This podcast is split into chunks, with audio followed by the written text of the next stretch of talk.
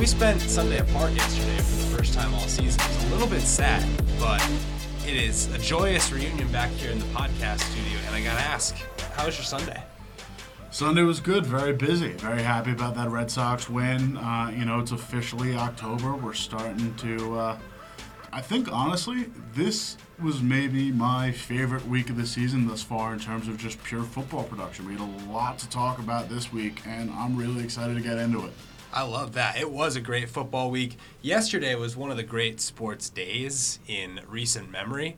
I at one point tweeted out that I wished Scott Hanson could figure out a way to get the baseball games into the quad box because that's I was just going back and forth, back and forth, and there was no time to think about anything else, even though I probably should have been with all my homework. So still reeling from that day. Didn't sleep a ton last night, but ready to get the takes out to the listeners today. And we're going to start things off as we always do with the four things we learned, parentheses, we think, but the first thing I think we learned, Cale, is that the Arizona Cardinals are pretty legit. And they were obviously road dogs at the Rams this week. It was a great spot for them with the Rams coming off an emotional Sunday night win. And the Cardinals just put it to them in a way that I don't think even optimistic Cardinals bettors expected. And while I don't necessarily think this win instantly makes them NFC favorites, I think they have to be much more in the consideration than I would have previously stated going into the week. Yeah, certainly. It really, uh, I, I, mean, we can talk all day about, you know, Kyler Murray is the best that he's looked, just the sheer number of offensive weapons that this Cardinals team has at their disposal, whether it be Chase Edmonds or James Conner in the running back room. You know, DeAndre Hopkins hasn't even seen his fair share of shine this year, but AJ Green looks completely rejuvenated from his days in Cincinnati, and even factoring in, you know, a Rondale Moore, a Christian Kirk, getting Maxx Williams involved, the tight end. I think he could be really good if he was in any other offense, and they're finally starting to actually properly utilize him and integrate him. But I think what was more telling about this game, for me at least, was this. Uh, this really brought this Los Angeles Rams team back to earth. You know, Matt Stafford didn't look as potent as he'd been um, you know, Cooper Kupp finally got humbled a little bit, uh, for lack of a better term. But I'm really impressed with this Cardinals defense. It's really been an outlier considering what we all thought headed into this year. Uh, we thought it was going to be a bit of a bend don't break offense, a bit of, you know, kind of a Chiefs or Bills model where you think a team like this would be so reliant on an aired out offense rack up points and just hope the other team doesn't keep up with them. But this is a defense that's really been able to stand on its own at this point. Absolutely. And at the beginning of the year, we saw them dominate week one up front. Chandler Jones with the five sacks. And we know they have J.J. Watt as well, who's obviously on the tail end of his career, but can still be productive. And yesterday, I think what they proved was that their secondary is pretty legit. I mean, you look at Jalen Thompson, Jordan Hicks leading the team in tackles, Byron Murphy coming up with the interception.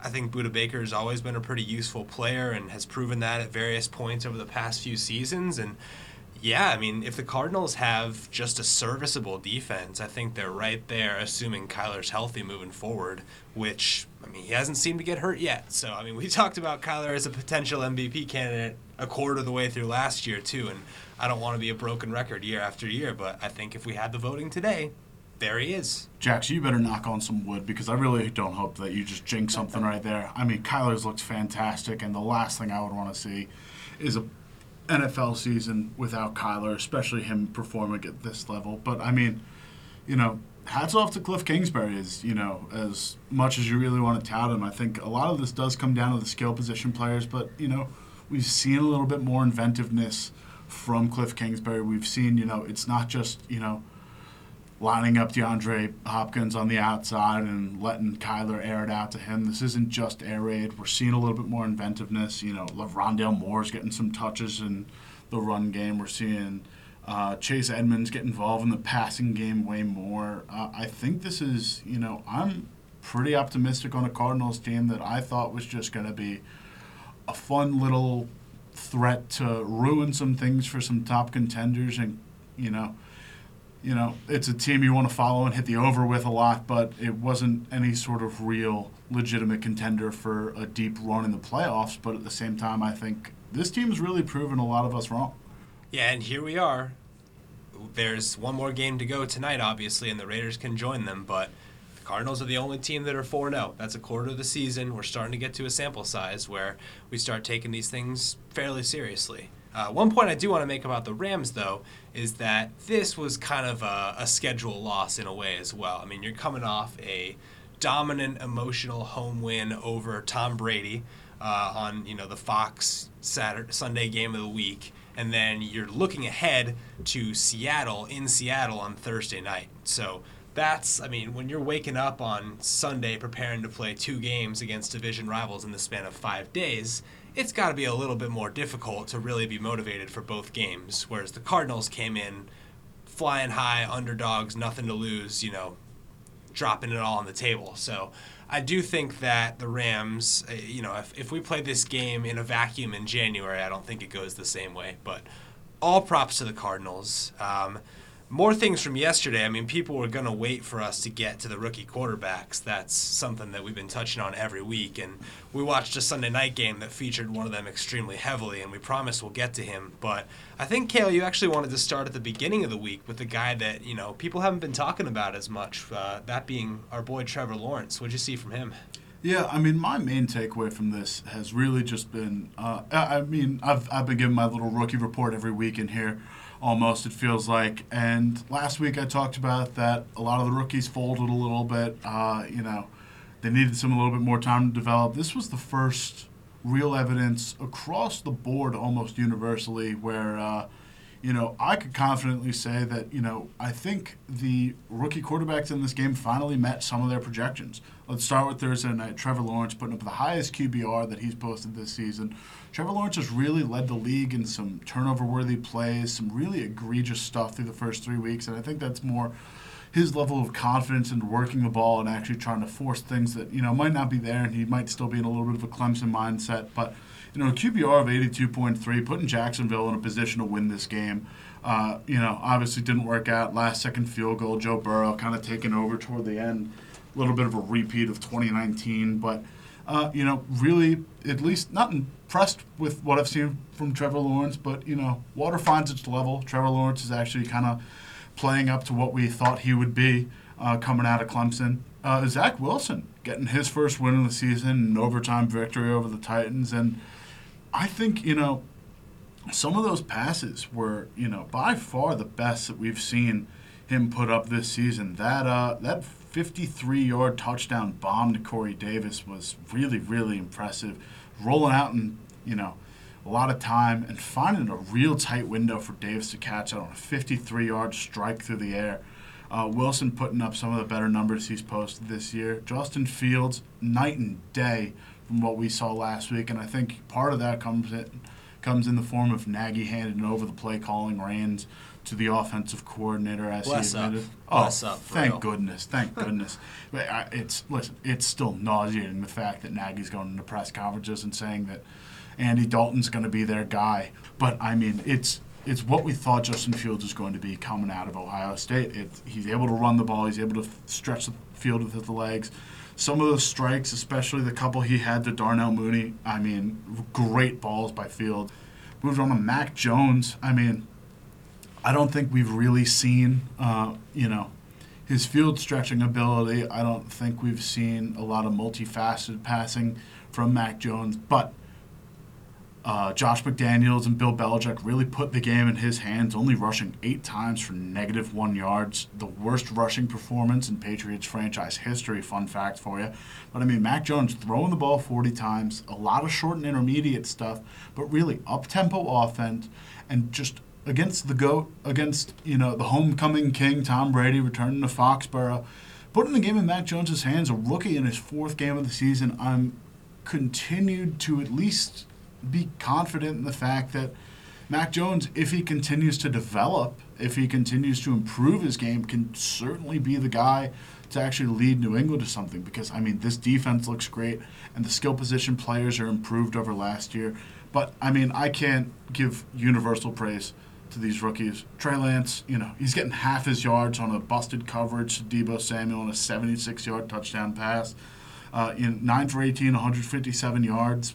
And it it didn't look you know, didn't look fantastic at points, but gets the job done. I think there's still it's a raw talent for sure, but I think there's still stuff there. And listen, if if I'm going to give praise to rookies, I need to universally pan Davis Mills. I mean, it it was it was bad at points. I think there was a point where he, I mean, the fumble on the first drive of the game, just ball slips out of his hand. I get it's a little rainy, but man, that was embarrassing. It was Peterman-esque, 11 for 21, 87 yards, four interceptions, three sacks, a forced fumble. Not even, I, it, was, it felt like an unforced fumble to me, but three sacks, a QBR of 0.8. Fun little fact for you Texans averaged 9.1 yards per drive against the Bills. In a 40 to nothing shutout, the worst loss in Texans history. There were points I thought in the first quarter where if Tyrod Taylor's the quarterback, this is a much closer game and it gives the Bills a run for their money because the Houston defense looked very solid at points, you know, holding holding the Bills to four and outs, intercepting Josh in the first pass of his game, Josh Allen, the first pass of his game. But I, every opportunity that the Houston defense gifted their offense, David Davis Mills just spilled it away.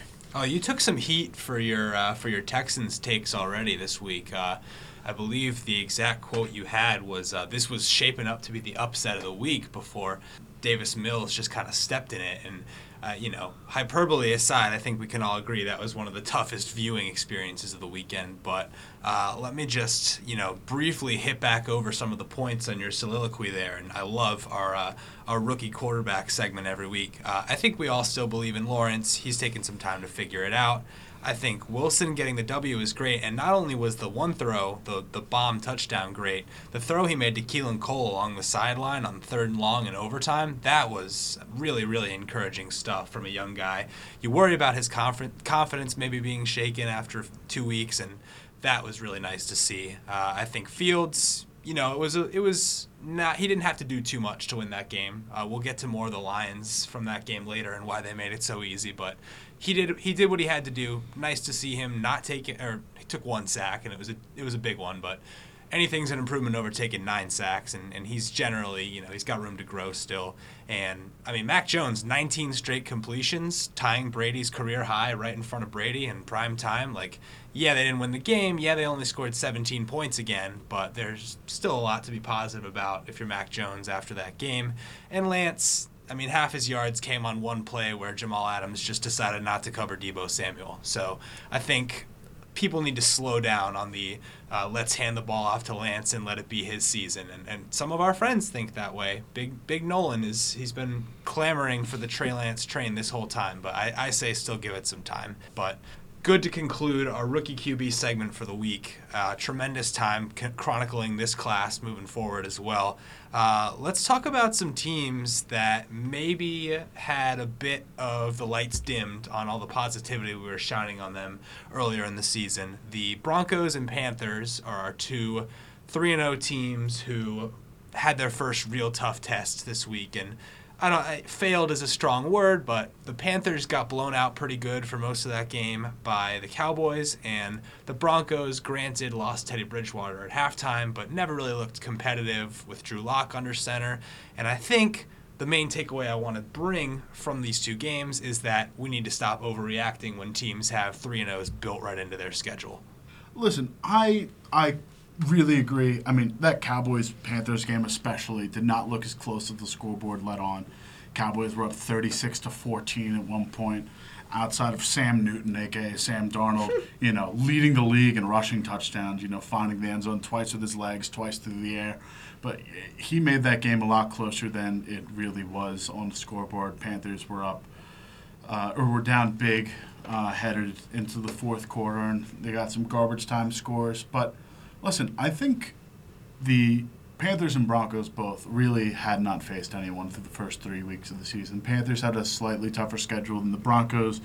I think the Broncos had only faced the two New York teams as well as the Jaguars. And, you know, say what you want about any of those franchises. Some of them looked better than others this week, but it, you know, it's it's really been some uh, easy pickings. I'd still say that, you know, Panthers D is solid. Broncos total roster construction beyond quarterback is solid. They've dealt with some uh, injuries at skill positions. But uh, yeah, let's let's not overreact too much to three and zero starts. I still, I'm a little bit higher than Jackson on some of these on both of these teams. Really, I still think you know. Brian Burns has really impressed for the Panthers. I still think the Broncos have one of the best secondaries in football, just both in terms of depth and top end talent. But yeah, this was this was two 3 0 teams running into two legitimate Super Bowl contenders in the Cowboys and Ravens, respectively. And they got waxed. They got, you know, really shown that, you know, it, there's still a lot of work to be done with both of these teams. Uh, listen, you gotta you gotta get a reality check eventually. Like I said, water always always finds its level. Yeah, and for the Broncos, Bridgewater was not good in the first half of this game either. Not good. And the I think you just have to remember that the three teams they played, Jags, Jets, and Giants, were widely considered, if not the three worst teams in the league coming into this week, then at least three of the bottom five. So it is it is a reality check. It's something where we looked at their schedule ahead of the season. We said, "Oh wow, the Broncos could really be three and zero," and then they actually got there, and we just forgot altogether that that was who they had played because we were so excited. And that zero always looks so sexy in the lost column, but. I think it was just time to take a you know a little bit of a step back and realize this team still has a, a good bit of growing to do. And I'm higher. I'm pretty high on the Panthers. I don't want to uh, you know. You, maybe you're a touch higher, but I think it's extremely close because I still think that defense is vastly improved. I love what they have going on with the coaching staff. Still figuring out my feelings about Darnold this season, but I think they'll be there in the wild card picture come you know mid December. So I'm not I'm not writing them off at all. Um, we have a bit of a look ahead for our last takeaway uh, before we get into some game balls, but. Uh, Cale was looking at the schedule for next week, and he was just happening to, to salivate over that Sunday night football game, and he's had a lot to say about both the Bills and Chiefs so far this year. So I'm gonna just have you take it away. Tell me why this game is gonna be so exciting. Yeah, man, I am. My my second takeaway from this week is that I am just so excited for this Bills Chiefs game. Bills, especially. I know they've beaten up on some bad teams, but that's what good teams have to do. Is they beat up on bad teams, and the Bills' offense has really beaten up on some bad teams to the tune of 118 to 21 through their last three games. Their defense through three weeks, uh, you know, this week's numbers have yet to come in, but their defense is second best in DVOA in football, and will be by far the biggest test the Chiefs have faced this season. And the Chiefs' defense is hemorrhaging points. This is the third week in a row that the Chiefs have allowed 30 straight points. You know, the Browns in week one were just a single point away from actually making that four weeks in a row. And if you factor in the Super Bowl and things like that, if that record stretches on further. But I mean, this is a real test for this Kansas City Chiefs team that has already faced a considerable amount of tests for it being so early in the season. Uh, I do understand that the Chiefs are bringing in Josh Gordon. Uh, that news broke hours after we published the pod, or hours after we recorded the pod last weekend. And apparently, news is coming in that he's 7% body fat right now, kind of shape of his life type deal. And this isn't, you know, I mean, the last time we saw him, he had a couple catches from the Seattle Seahawks. And that's at the NFL level. Last time we saw him in a football uniform, he was playing in fan controlled football, catching Hail Marys from Johnny Manziel, if you could believe that. Oh, I can believe that. That seems like a pair that was always destined to be on the same field at some point. but I mean, this is the Chiefs. The Chiefs are in a really unique position right now. They've already faced three of the most aggressive teams in football, analytically speaking, Cleveland, Baltimore, and Los Angeles, through very skilled positions. And I understand, kind of like Dallas, Carolina, that that Philly game wasn't as close as it led on to be, but it was still 42-30. It was a two-score game.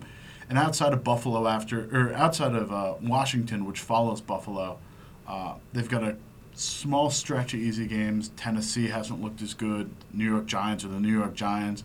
But then they've got Green Bay, Vegas, Dallas. Then they've got th- after their bye, they've got three divisional games in a row versus Denver, versus Vegas, at LA.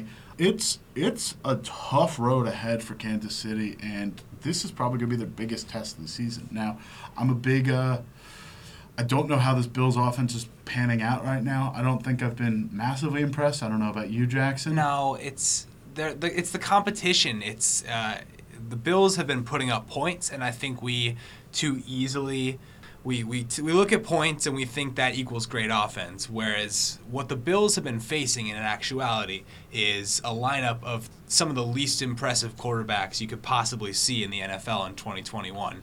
Big Ben, who they lost to, mind you, Tua slash Jacoby Brissett, Taylor Heinicke, and Davis Mills. Like that's if you're gonna pick up a, a police lineup of the quarterbacks that you would want to feast on. I think that's the lineup. And when you create so many turnovers and when the opposing defenses, which are admittedly not bad that they've been facing, when those opposing defenses have to be on the field for 38, 42 minutes a game, you're going to score more points just naturally. And I don't think they're. I, I think that's where some of the disparity exists between the points on the scoreboard and the efficiency numbers, the DVOA numbers that you're referencing here with the Bills. Yeah, and that being said, these DVOA actually really respects the defenses of these four teams, and you know, Houston looked Houston's defense looked very competent at points. I did make the overreaction comment that if Tyrod Taylor was the quarterback of Houston, this would be a a much closer game, and it would shape up to be a pretty big upset between Houston and Bills and Buffalo. But uh, it's it'll it'll remain to be seen. I think actually this this Chiefs defense, one of the worst in the league at this point. It's it's not going to be uh, too hard for Buffalo to rack up points, especially against this secondary and with the offensive line that they have. It's uh, it's going to be a high scoring game. I haven't looked at any of the numbers out of Vegas yet, but take the over. No matter what it is, hmm. just take the over. And it's a, it's an AFC Championship rematch. You can't can't blame us too heavily for looking forward to it already. There's a lot more to talk about from this week, though and I'm just going to take that as a ramp, an on ramp straight into our game balls because somebody from the Chiefs was getting one, and his name is Tyreek Hill. Now, let me just read you a stat line from yesterday for Tyreek Hill 11 catches on only 12 targets, 186 yards, that's 16.9 yards per catch, three touchdowns. And one of his best catch of the day wasn't even a touchdown, it was the sideline he got four toes down right in front of the referee and did a front flip and knocked the ref over. Uh, and it was just one of those moments where you realize how much more athletic NFL athletes are than regular people because he's in the middle of doing this gymnastics act where he's getting his feet down and all he does is slide into this ref who's average Joe like me and you and the ref falls all over himself and, and just puts it on display for all of us to see. So Tyreek Hill I think had been hearing some of the whispers about, you know, maybe not being completely himself this year. And he's also coming off a pair of games where the opposing defenses really chose to key in on him and say, you know, if we're going to have to choose between doubling Tyreek, doubling Kelce, they went with Tyreek. Yesterday, it seemed to be much more the case that the Eagles decided to key in on Kelce, and Hill went absolutely bananas. And he also got double the targets of anyone else on the roster. So clearly, he was the feature game plan, and he made the Eagles pay over and over and over again. It was fun to watch. Yeah, I mean, that's maybe the only reason this Chiefs team ended up just dominating the Eagles secondary. I mean, it is. It is impressive what Tyreek Hill, uh, Tyreek Hill can do, and it's it, there's very few defenses like LA that have a Derwin James that can, you know, one on one Kelce and force two people on Tyreek Hill where they can actually genuinely offer coverage to both of them. And eh, for most defenses, it becomes a pick your poison thing. You take away Travis Kelce, who had four catches for 23 yards, and Tyreek Hill pops off and nearly picks up 200 you double Kelce or you double Tyreek Hill and Travis Kelce ends up with two touchdowns, dominating the red zone and helping the Chiefs put up 40 points a game. Again, it's another reason to look forward to next week because it is it's going to be a blast. This is going to be a really good Bills defense headed up against one of the most high-powered offenses in the NFL. And again, Josh Gordon just adds that little bit extra piece of depth. You know, Byron Pringle doesn't have to be the second leader in receptions for the uh, Chiefs offense behind Darrel Williams and Mecole Hardman. when those guys are getting two catches a game to Tyreek Hill's 11, you know. Tyreek Hill combined is getting more, uh, double the targets of the next three receivers. So it's going to make this Chiefs offense even more dynamic than it's been. And it's, you know, it's going to be so fun to watch. I can't wait. Just absolute fireworks. We love it. And who is the offensive game ball for Cale Clinton going to go to this week?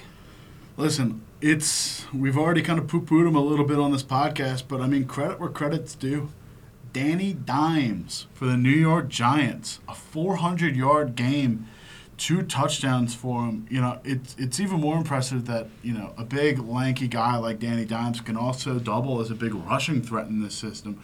Picking up the Giants' first win of the season, an overtime stunner in a you know game-winning drive, mostly set up by Danny Dimes. But you know, hats off to Saquon Barkley too picking up 52 yards in the run game, getting involved with another 74 yards in the passing game, a touchdown rushing, a touchdown pass, passing, the game winning score. But I mean, this is, you know, it almost comes down to a bit of free Daniel Jones at this point. I'm not going to get too hyperbolic about it, but I mean, Danny jo- uh, Daniel Jones looks very solid. It's I, I think it is really the shortcomings of Daniel Jones come at the uh, come from the situation that he's been put in.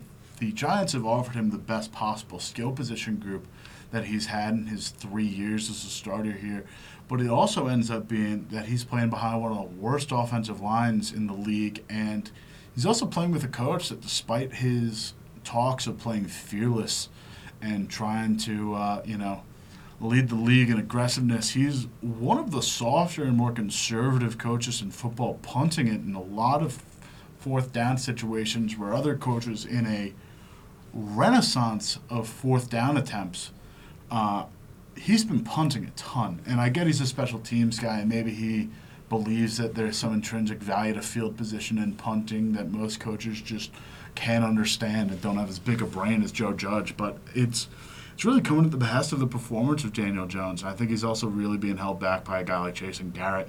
But I mean, just raw talent, raw potential. Uh, this is a quarterback that, if the Giants decide to move on from him for whatever reason, he'll he'll find some success. It, I can see it. I can see him having a bit more. I, I think he could have a Sam Darnold esque revival with another team, and I think you know Daniel Jones is actually more equipped to be a better quarterback than Sam Darnold in a potential second coming with a new team with a fresh start. I, I think, you know, just in terms of pure tape he's putting out, in terms of just pure ability I've seen Sunday to Sunday, the the highs are high. And I think a lot of the lows are magnified even further by a bad situation that he's been put in. Well, I think even more so than that, you saw the lows to an extreme degree in his first two years with the turnovers, and they were they were extremely bad. Like Daniel Jones had 36 turnovers in his first 20 games as a starter. Like that is absolutely inexcusable in all ways, shapes, and forms. And now we're starting to see him clean it up a little bit, and it's pretty encouraging. I mean, he threw a pick yesterday that shouldn't have been, you know, it's one of those Hail Mary halftime interceptions that shouldn't really count on your stats as an interception that was his first pick of the year, and he's still only lost the one fumble. Like we always knew that if he could clean up the turnovers, the good moments with Danny were good. And I think the more and more he's able to just allow the, the play to speak for itself and get out of his own way and not try to force balls into the tightest possible windows, we're starting to see what he can be. And what he can be is a 400 yard passer who can go down and get you a game winning drive in overtime. So big, big ups to Danny Jones. And obviously, the Giants have a lot of issues still to work through. And I don't think this win makes them playoff contenders for this year, but there's definitely still hope for the Daniel Jones quality starter resurgence um, this year and moving down the line. So, big ups to him. And let's move on to the defensive side of the ball. Uh, Cale, you had the interesting take that somebody on a losing team should still get the, the game ball this week. Tell me why that is. Yeah, I mean, back to that Sunday night football game, man. Matthew Judon was everywhere. Had a sack, QB, had three hurries, three run stops, two tackles for a loss. You know, he was either in the backfield creating pressure. If Tristan Wirfs didn't practically drape himself onto Judon's helmet, he probably would have had a strip sack on Tom Brady at one point in that game. He was, you know, it's been really impressive. I said he looks like Gossamer from Looney Tunes in that red long sleeve that he constantly wears. It looks like he stuffed Gossamer into a football uniform, just a big red monster. Bearing down on the quarterback. It's been really, really fun to watch him. It's it's revolutionized a what was a very weak passing uh, pass rush defense from New England last year, and it's been one of the better acquisitions that New England made in their spending spree in the offseason. The offensive side of things hasn't really panned out. Kendrick Bourne looks good. Nelson Agholor is Nelson Agholor. The tight ends haven't necessarily worked in at this point. Matthew Judon, especially, has really given this defense and identity that they haven't quite seen since the boogeyman era of 2018.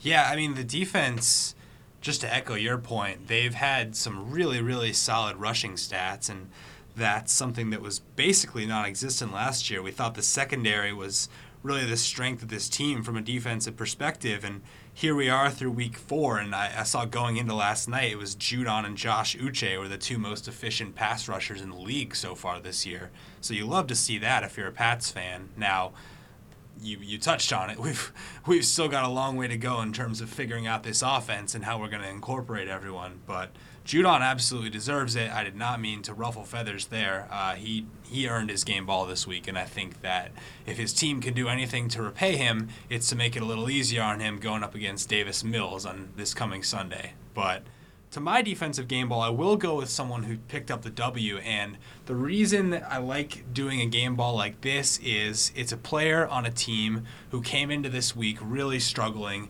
looking for their first win of the season, and buckled down in the situations they needed to buckle down and got that win. And I'm talking about the Indianapolis Colts. And I'm talking about Darius Leonard, who is unquestionably the leader of that Colts defense. And we thought that this was a really solid Colts D coming into the year. And it's not like they were getting exposed and, and picked apart through the first three games, but they took a trio of L's to some solid offenses, and they really needed this one against Miami, or I think we would have all said their season was pretty much over. They had to go on the road to Miami. Jacoby Brissett playing quarterback. Granted, we don't think he's necessarily starter quality, but he's fringe. He's right there. And they really shut him down. I mean, his numbers don't even look as bad as the story really was on the fields, uh, with them scoring 14 points in the fourth quarter when it was basically over already. Uh, and unquestionably, Leonard was the leader of that defense. Had the, led, led the team in tackles, led the team in solo tackles, had a tackle for loss, batted a pass away, and was Johnny on the spot, pick up the fumble when Grover Stewart came in and stripped Jacoby on third down. So really just had an all-around great day, and as he goes, I think that Colts defense goes. So great signs for them moving forward. And listen, I won't totally poo-poo Jacoby Brissett. I think honestly I think the lows that we saw out of Jacoby Brissett on Sunday this week are really no different than the lows we've seen from Tua thus far. And I think, honestly, Jacoby Brissett as a game manager, Jacoby Brissett, what he could do in the run in the short yardage running game is definitely pretty exceptional. So what the Colts were able to do on Sunday was pretty impressive in itself, and actually just really be able to wreck things from a game plan perspective. But yeah, the Colts really needed this win. The AFC South picture right now, it seems like no one wants to win it. The Titans giving the Jets their first win of the season. The Houston Texans, uh, you know, without Tyrod Taylor at the helm, look exceptionally awful. Jacksonville, you know, who, who, I thought was a dark horse to win the AFC South if all things panned out right for the Jaguars. Hey, listen, uh, I got the rest of the AFC South right where no one wanted to win this division. Things were going to go south for a lot of teams. It's just things haven't exactly gone right for Jacksonville, 0 and 4 to start. But yeah, this is really within grasp for the Indianapolis Colts, and I think they've struggled with that. A lot of offensive line help, and they've really had to lean on their defense for a couple of these uh, chances to stay in games. You know, they even played the Rams tight uh, in their matchup with them. Uh, it's listen, I think it starts and ends with Darius Leonard. I, you, you know, doing everything, having pass deflections. Even it was, you know, just an all-around great showing by him.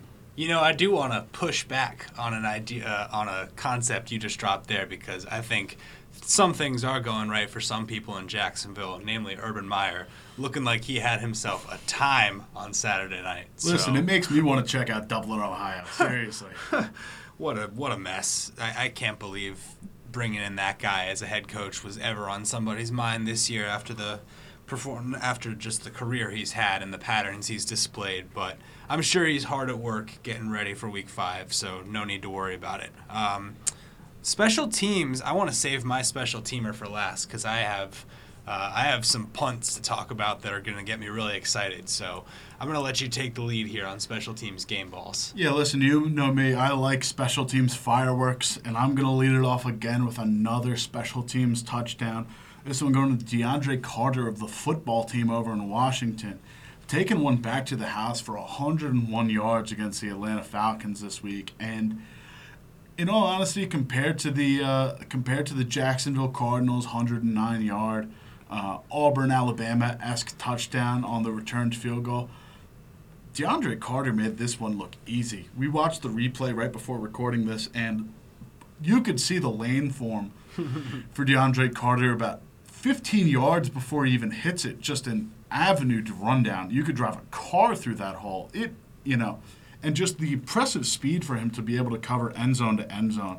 Just he didn't have to do a lot of footwork. He didn't have to do a lot of maneuvering. It was just hit that hole and go. It it really it wasn't a big make a miss type deal. It was just pure speed, and what a way to get your first touchdown as a professional football player. Oh, absolutely. And not only that, this was a team that was trailing coming out of halftime, opening kick of the second half, and an offense that had put two drives together earlier in the game, but with Taylor Heinicke at the helm, you don't necessarily trust it. And he just comes out and completely reverses the momentum that had existed coming out of the half. And I, I, don't know if they win that game without this touchdown. It's also the first kick return touchdown of the year so far. So it's a pretty chalk, excellent pick for a special teams game ball, and I'm happy we included it. But let's talk punting. because yesterday there was a team that won a game holding their opponent to seven points, despite their quarterback only throwing for 155 yards on 33 passing attempts. And that's going to be Baker Mayfield. Baker Mayfield did not play a game that would make anyone think he should ever be in an MVP conversation, uh, even a quarterback who's capable of leading his team through the playoffs. But the Browns still improved to 3 and 1 yesterday, and I have to say, a major reason they did that was the punter with the best name in all of football, Jamie Gillan, aka the Scottish Hammer. Now, his net average for the day got knocked down a little bit by one that he kind of mishit, bringing the average yard all the way down to 39.9, which is not impressive. But when you talk about a guy who was on the field for seven punts, which is tied for the most we saw around the league this week, he downs three of them inside the 20. He booms a 54 yarder with a five second hang time and really just kept the Vikings behind the sticks all day. I mean, the Vikings outgained the Browns in this game uh, on the through the air. Their rushing attack was not very impressive, but uh, still enough to keep them in it. And I think if we don't have the Scottish Hammer out there, just keeping them behind the eight ball all afternoon, uh, there's a very solid chance the Vikings get the home win, and the Browns are only a two and two football team. So. I this is the reason this game ball exists is to give shine to guys who might not get mentioned at any other point in the season. And frankly, there was no way I wasn't going to find a way to talk about the Scottish Hammer at some point in the season. So here it is. Yeah, I mean, in an in a game where neither offense can get anything going, uh, the name of the game is going to be field position. And again, the only way that you're probably going to get that is by pinning them deep. And you know, that's why you have a guy like the Scottish Hammer coming in, pinning guys deep. That's you know, it's it's Joe Judge's wet dream to be able to hold teams down with that just low scoring, mauling a defense, just keeping them down pat. And I mean, yeah, I, that was a real uh, that was a real sad showing for Kirk Cousins and that Vikings offense that a lot of people thought would be pretty high this year. But I, it, again. Credit to the Browns defense for holding them down, and credit to the Scottish Hammer for pinning them deep to start it out. Yeah, I mean, this is just another classic case of anytime you think you have a read on the Vikings, think again. Because it was two straight weeks of impressive offensive performances, two straight games that they should have won against NFC West opponents, and I think they were a popular pick hosting a Browns team that had gotten wins but not necessarily looked like world beaters, and they just proved once and for all that you should never trust the Minnesota Vikings. So moving on because there's only so much you can talk about Kirk Cousins and the Vikings. We've got some uniforms to talk about from yesterday, and I'm gonna take the lead this week because we've talked about it, we've teased it a couple times already in the season. That as soon as the Miami Dolphins broke out their throwbacks, they were gonna get in this in this section of the podcast for me. And not only did they do it, they did it in style on their home field yesterday I think of all the teams that wear white at home, Miami kind of wears it one of the best because it's always sunny down there. It's hot. It's it's just kind of a, a Florida vibe, and those those throwbacks are so gorgeous. They're uh, it's it's a proper use of a gray face mask for a throwback perspective. It's a great old logo, way better than the new Dolphin, and the colors are so good and the striping so good. It's just a perfect uniform. The Colts, meanwhile, really held their own. They're always up there for me in terms of a team that just keeps it classic. The horseshoe on the side of the helmet always plays. Two colors in the color scheme is all you need when you wear those two colors as well as the Colts do. And I think this was the best looking game of the year so far. So that's my take. Cale, I want to hear what you have. Listen, it is it is a tough decision to make for me. I thought there were a lot of really good visual uh, offensive or visual jersey matchups. You know, you can go Pittsburgh, Green Bay, just two timeless old uniforms. Uh, I Kansas City, Philly. I don't want to give it to Kansas City twice, but I mean, those Kelly greens from the uh, from the Eagles, Kansas City's red uniforms. It looks really good. I'm gonna give a uniform shout out that is going to make Jackson sick to his stomach. I'm gonna go Jets Titans. I think the Jets all whites are so nice. I think they're real crisp. I think it, you know, especially Zach Wilson scrambling around for his life at points. It makes him look look a little faster. I love the green helmets, love the green accent and the numbers. And I don't know, there is something about just the pure visual identity of the Titans uniforms. You know, the shoulder, the silver shoulders matching the sort of uh, pattern of the Titans tee. I honestly, Jackson isn't. I'm a pretty big fan of their number font on the jerseys. I think it's at least got some good identity to it. You can't read it, bro. I just can't. There's no.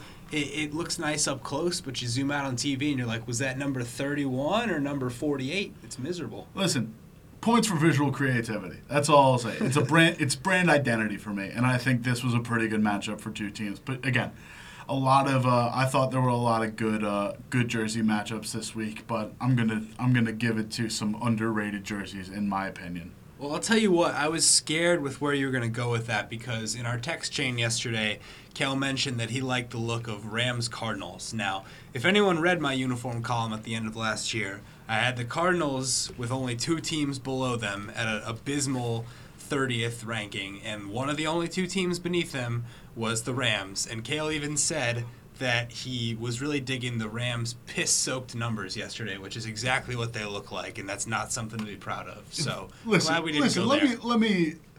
It's tough to convey sarcasm over text. the, the yellow to white gradient on the Rams uniforms is one of the grosser things in football. I don't understand why gradients have become a thing. The Atlanta Falcons kind of started it off with the red to black gradient, Disgusting. which I think is pretty abysmal, and I I think it looks even worse on the Rams. It again, yeah, piss soaked is maybe the only uh, visual way I can describe it because it is not pretty. Don't don't take that one seriously. But yeah, I thought Titans Jets. I, I Jackson doesn't like either of them really, but you know, I'll give him points for creativity. Yeah, I like the Jets helmets. That's the one uniform aspect of this matchup that I really do like. Uh, I think when they had the white helmets for all those years, it was missing out on an opportunity, and I'm glad they went back to the green. That's the only positive thing I have to say about that game. But the beauty of this segment is that you're getting some visual identities, you're getting some visual opinions from two guys that see the world very differently. One of us who has normal eyesight, and one who has rapidly deteriorating corneas. So that is that is what it is. Keratoconus is a bitch. But uh, let's move on to our head scratchers of the week, and I'd like for you to take the lead on this one, Cale, because I basically shared it and just wanted to hash out some of the uh, get get crunchy, as you said yesterday. You're, we really want to dive into a decision that was made at the end of the Sunday night game. Yeah, listen, that that decision for Nick Folk to kick a 56-yard field goal, uh, Al Michaels, again, I I can't talk about commentators curse enough. It happened last night where Chris Collinsworth was talking about Mac Jones avoiding pressure all night and then immediately gets sacked on back-to-back plays. Al Michaels was begging for Nick Foles to miss a field goal all night between talking about his leg injury and the consecutive field goals he had made in a row. It ends up coming down to death by doink. New England misses a 56-yard field goal in the sleeting rain on the off the left post. Now, let me get it down for you. Nick Folk had a bad planting leg. Uh, this was a field goal on fourth and three that had matched his career long as a kicker. And this is not a young kicker we're talking about here. No, this is 36, 37 a years old. seasoned veteran kicker, and I, I think it's a bit of a detriment on Bill Belichick's or on Mac Jones's part rather that Bill Belichick and Josh McDaniels didn't trust Mac Jones to pick up three yards. Uh, and Bill Belichick said that there was never a thought in his mind of going for it in that situation. Why not? Given given Tom Brady a minute to go get that, uh, you know, last score, or whatever it may be, it's you know it's a really really tough decision, especially with two timeouts left. Mac Jones misses the third and three to set up that fourth and three. Now let's get into win probability. You can have your own opinion on win probability, but for lack of a better resource, it is one of the better ways to gauge potential possibilities for outcomes based on decision making. Now, there are four resources I'm going to be using for win probability. Uh, Next Gen Stats, which is NFL's uh, own in house model powered by the Amazon AWS service. EdjSports, which is the parent company of Football Outsiders. Uh, ben Baldwin of The Athletic has built his own model of win probability. And ESPN, which uh, usually ends up being the contrarian uh, to a lot of these more hyper aggressive models that want teams to go for it more. They seem to have some really questionable uh, numbers on decision making.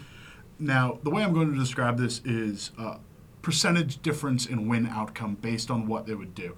Uh, so, in each of these scenarios, uh, the decision, uh, when I say the percentage, this is the uh, differential in percentage of win probability based on the decision they were making. And uh, how I'm going to present it is the favor is what each one of these favors. So next gen stats on fourth and three with uh, a minute and change to go, uh, 59 seconds exactly actually.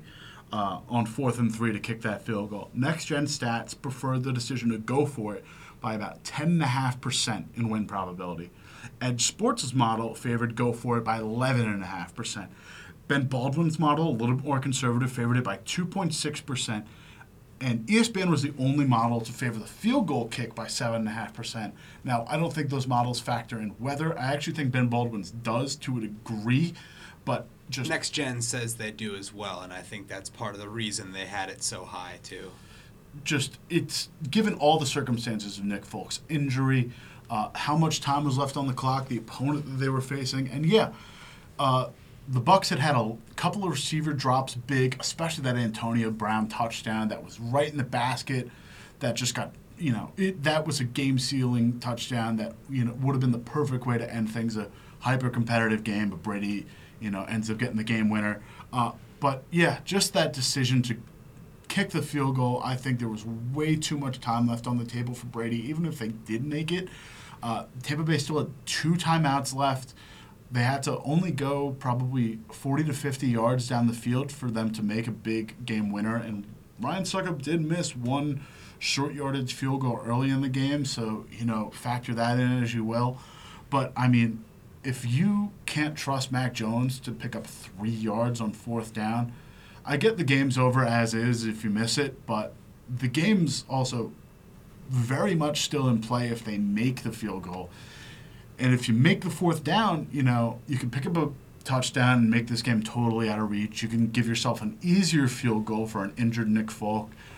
Or, you know, you miss it and the game's over anyway. So there's a lot of options you can have, and I think that Bill probably picked the worst case scenario, kicking a field goal out from that far in those conditions. Yeah, I just have to say, watching that game and really feeling like I had a good feel for the game flow, I just didn't think there was any chance the kick was going in. I was surprised it came as close as it did off Nick Folk's leg, given one that it was matching his career long, which was not kicked in the rain, not even kicked outdoors, and it was 10 years ago, versus now we're looking at a, a, a bad plant leg and a maelstrom on the field, whereas it was Mac Jones's game, and I I recognized that he had kind of been you know smoke and mirrors on the last couple of drives. He he got the PI call earlier in the drive to even make it uh, past midfield, but I just didn't like seeing the game taken out of his hands and having it end on the foot of a kicker who we didn't know until the day of the game whether or not he was even going to be able to play. So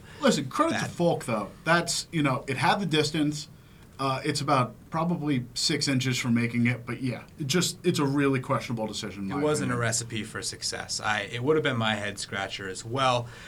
I will now talk about something that was ghastly yesterday, and it wasn't. There wasn't really one moment that I could point to, but it was so head scratching that I'm just going to highlight it. It's going to be the Lions red zone offense. Jared Goff, the Jared Goff experiment has been extremely up and down. It's an 0 4 team. I think uh, even optimistic Lions fans would admit that their expectations probably have been. Uh, underwhelmed at this point. and I think this game was the worst it's been so far. And the really upsetting thing was they made it inside the 10 yard line of the Chicago Bears five times. Five times. And they got one score out of it. They got a touchdown in the third quarter.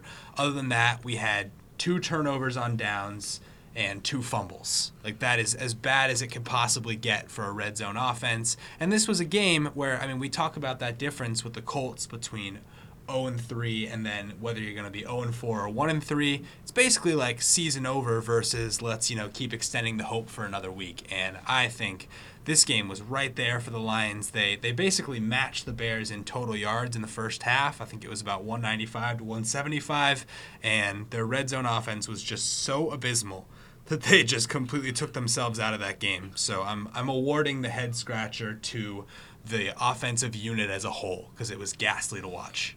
Yeah, I mean that fumble off the face mask was off the snap of a ball was comedy, pure Lions Lionsing, in just the worst possible fashion. I'll give uh, I'll give Jared Goff some credit. You know he's looked average, I would say. I, oh, I think I think he's managed with having what would look as like the receivers haven't been terrible, but they're absolutely you know a two through four or a three through five in terms of what you would want on a typical wide receiver depth chart. Yeah. I think it's a lot of their losses have come down to just abysmal defensive play. Even allowing the Bears to look this potent offensively uh, is a pure is a testament to how bad it's been, especially after coming off of last week against the Browns for the Bears. And they've faced a lot of injuries. They've lost, I think, two guys to season-ending injuries in back-to-back weeks in the secondary alone. It's been a rough go for the Dan Campbell kneecap biters. But I mean, yeah, it, it's you got to get more points. You got to get more points on five trips to the red zone. It's it, you can't win games without it. No, and how far away is this Detroit team too? Because we look at the way they're constructed. Now they've got Goff under contract for another year after this. They've got the first round picks from the Rams. You're curious to see how they use them. They're not going to be high first rounders. You look at how they've drafted recently. Okudah has been I, would have to say a disappointment so far. Plus, he's hurt now. You look at Sewell, like yes, it's great to have a, a stalwart tackle, but if you're protect, like who are you protecting? Uh, and the running game is who knows where Swift and Jamaal Williams will be two years from now. They have a 21 year old and a 23 year old wide receiver. Like I just don't really see the pieces falling into place for this supposed Lions rebuild so far, and I'm I'm very worried about it moving forward in this NFC North. No, I mean they're certainly in the early stages, and I think you know worst case scenario, Jared Goff is a good stopgap quarterback to fill the needs. It was a decision that helped them pick up some extra draft picks and help them pick up some resources to help rebuild this young team. But it's how you want to build a team. You build it from the inside out, typically by starting with a an offensive lineman you can now have for the next decade, protect your quarterback, whoever that may be in the future. You know, if you've got a semi decent pass rush. Uh, I think this team plays a lot more motivated uh, than they did in the Matt Patricia era. You know, unquestionably, there's no champagne popping at the end of the season. This is a team that will really seemingly want to play for Dan Campbell, even in you know the Ringer piece that did a uh, the Ringer did a piece on Dan Campbell and interviewed a lot of the Lions players and talked about that he is the real deal and he is someone this team wants to play and fight for. And I think uh, he's.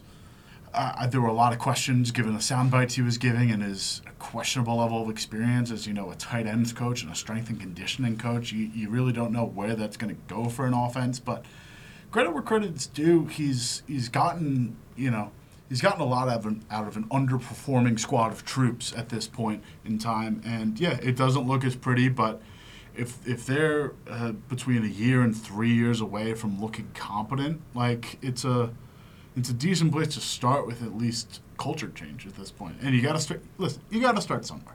Well, it's a good thing to have, you know, a little bit of buy-in from your roster, but if they want that culture change to continue and they want Dan Campbell to, to stick around and be the guy, they can start winning some games for him because we've seen in the past that, you know, it's tough to keep a coach around if the team's record is as abysmal as the Lions is setting up to potentially be. So get the guy three, four, five wins this year, and I think that sets them on a more positive path. I'm not saying they can't do that, but it's not off to a good start. You play the Bears again in Detroit. I think you got to win that one. Got to pick off a few more along the way and start start showing those signs that you are building towards something in the Dan Campbell era.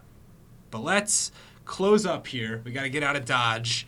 We got to talk Monday Night Football. It's it's a tradition you know what happened, we don't. And this game features Cale's uh, sweet little side piece, the Los Angeles Chargers. So I just want you to tell me what we're going to see from your boy Justin Herbert tonight. Listen, we've talked a lot about 3 and 0 teams coming back down to earth, and I think this one might hit home once again. Uh, I think we see another undefeated team, the Los Angeles Raiders, Raiders succumb to the Los Angeles. I called them the Los Angeles Raiders. That was the 70s. Uh, the Las Vegas Raiders uh, will succumb to the Los Angeles Chargers. Uh, I yeah, I think this Chargers team's real hot, uh, coming off a big win against Kansas City. Uh, I hope they continue to you know up the momentum. Uh, you know, Justin Herbert's looking like he's picked up right where he left off, if not improving off of his Rookie of the Year campaign. Mike Williams looks like the sixth overall pick he was meant to be. They're getting a lot out of this offense. The offensive line is much improved. I hope Derwin James is healthy because the what the Chargers defense was able to do against Travis Kelce. I pointed this out last week, hopefully, but it was it was really impressive. Kelce picked up half of his yards off of two catches. Outside of that, he had five catches for 50 yards, and they compl- this allowed them to actually double Tyreek Hill. And I think you know Asante Samuel is a Rookie of the Year candidate at the moment. He's performed out of his mind, picking up where his father left off when he retired. Outside of you know dropping a game-winning Super Bowl interception, but I won't harp on that. I'm I'm you know the 18 and one Patriots are embedded in my brain. I'll get over it at We're some moved point. on, obviously, right? But I mean, this is a this is a Chargers team that really looks like something special, and I think it really this this is going to be a big primetime prove it game for the Chargers. Hopefully, I think the Chargers come out on top. The Raiders pick up their first loss of the year, but I mean, yeah, this is a Raiders team that's really impressed through three weeks. It'll be a fun game for sure. I'm fascinated to see what the crowd looks like for this game. I'm sure we'll be talking about tomorrow how it was the most pro Raiders crowd you could possibly imagine at a Chargers home game. The Raiders are still very much LA's second, if not first, favorite team, I would estimate. I think Definitely. Fans have been waiting for this one since SoFi Stadium and opened up. You know, the Raiders fans always came in and packed the little StubHub Center, but now that they have 65,000 seats to really take control of as the quote unquote visiting fans, I really think that's going to be a subplot here. Uh, and, you know, I think the Chargers are going to have to fight to overcome that. I do think they're the more talented, more complete team, but that is something that I think uh, when you when you just look at a, a preview of this game, it doesn't necessarily show up that the Raiders are going to be the de facto home team. So fascinated to check that out. Yeah, Derek Carr said it himself early in the week that this is essentially an extra home game for the Raiders. I, I mean, they really bear down in LA, and it's the game that even before Derek Carr came into the league, that everyone told him that this is the game that Raiders fans show out for, and they just dominate Chargers crowds. Uh, there's still a massive contingency of Raiders fans in the Los Angeles area, and this might as well be an away game for the Chargers, even though that that stadium usually ends up being you know a neutral territory at best for Chargers fans, but. It'll be a fun Monday night game for sure. Probably one of the better ones this season, and it's a real shame that the Manning cast won't be back till week seven. I think they've really wanted a good game to actually cover, and this would have been a great one. But I think it'll be able to stand on its own from just the pure spectacle as is. Well, here we go. I mean, it's it's a shame from our perspective that we don't get to bring the recap to you, but there are there are time constraints that apply to us as student journalists and whatever else we're doing in our spare time. So uh, we appreciate you all hanging with us week after week. Week four was great. We're sure week five is only going to keep the ball rolling. And we can't wait to talk to you all next Tuesday. Have a good week, guys. Week five shaping up to be a good one.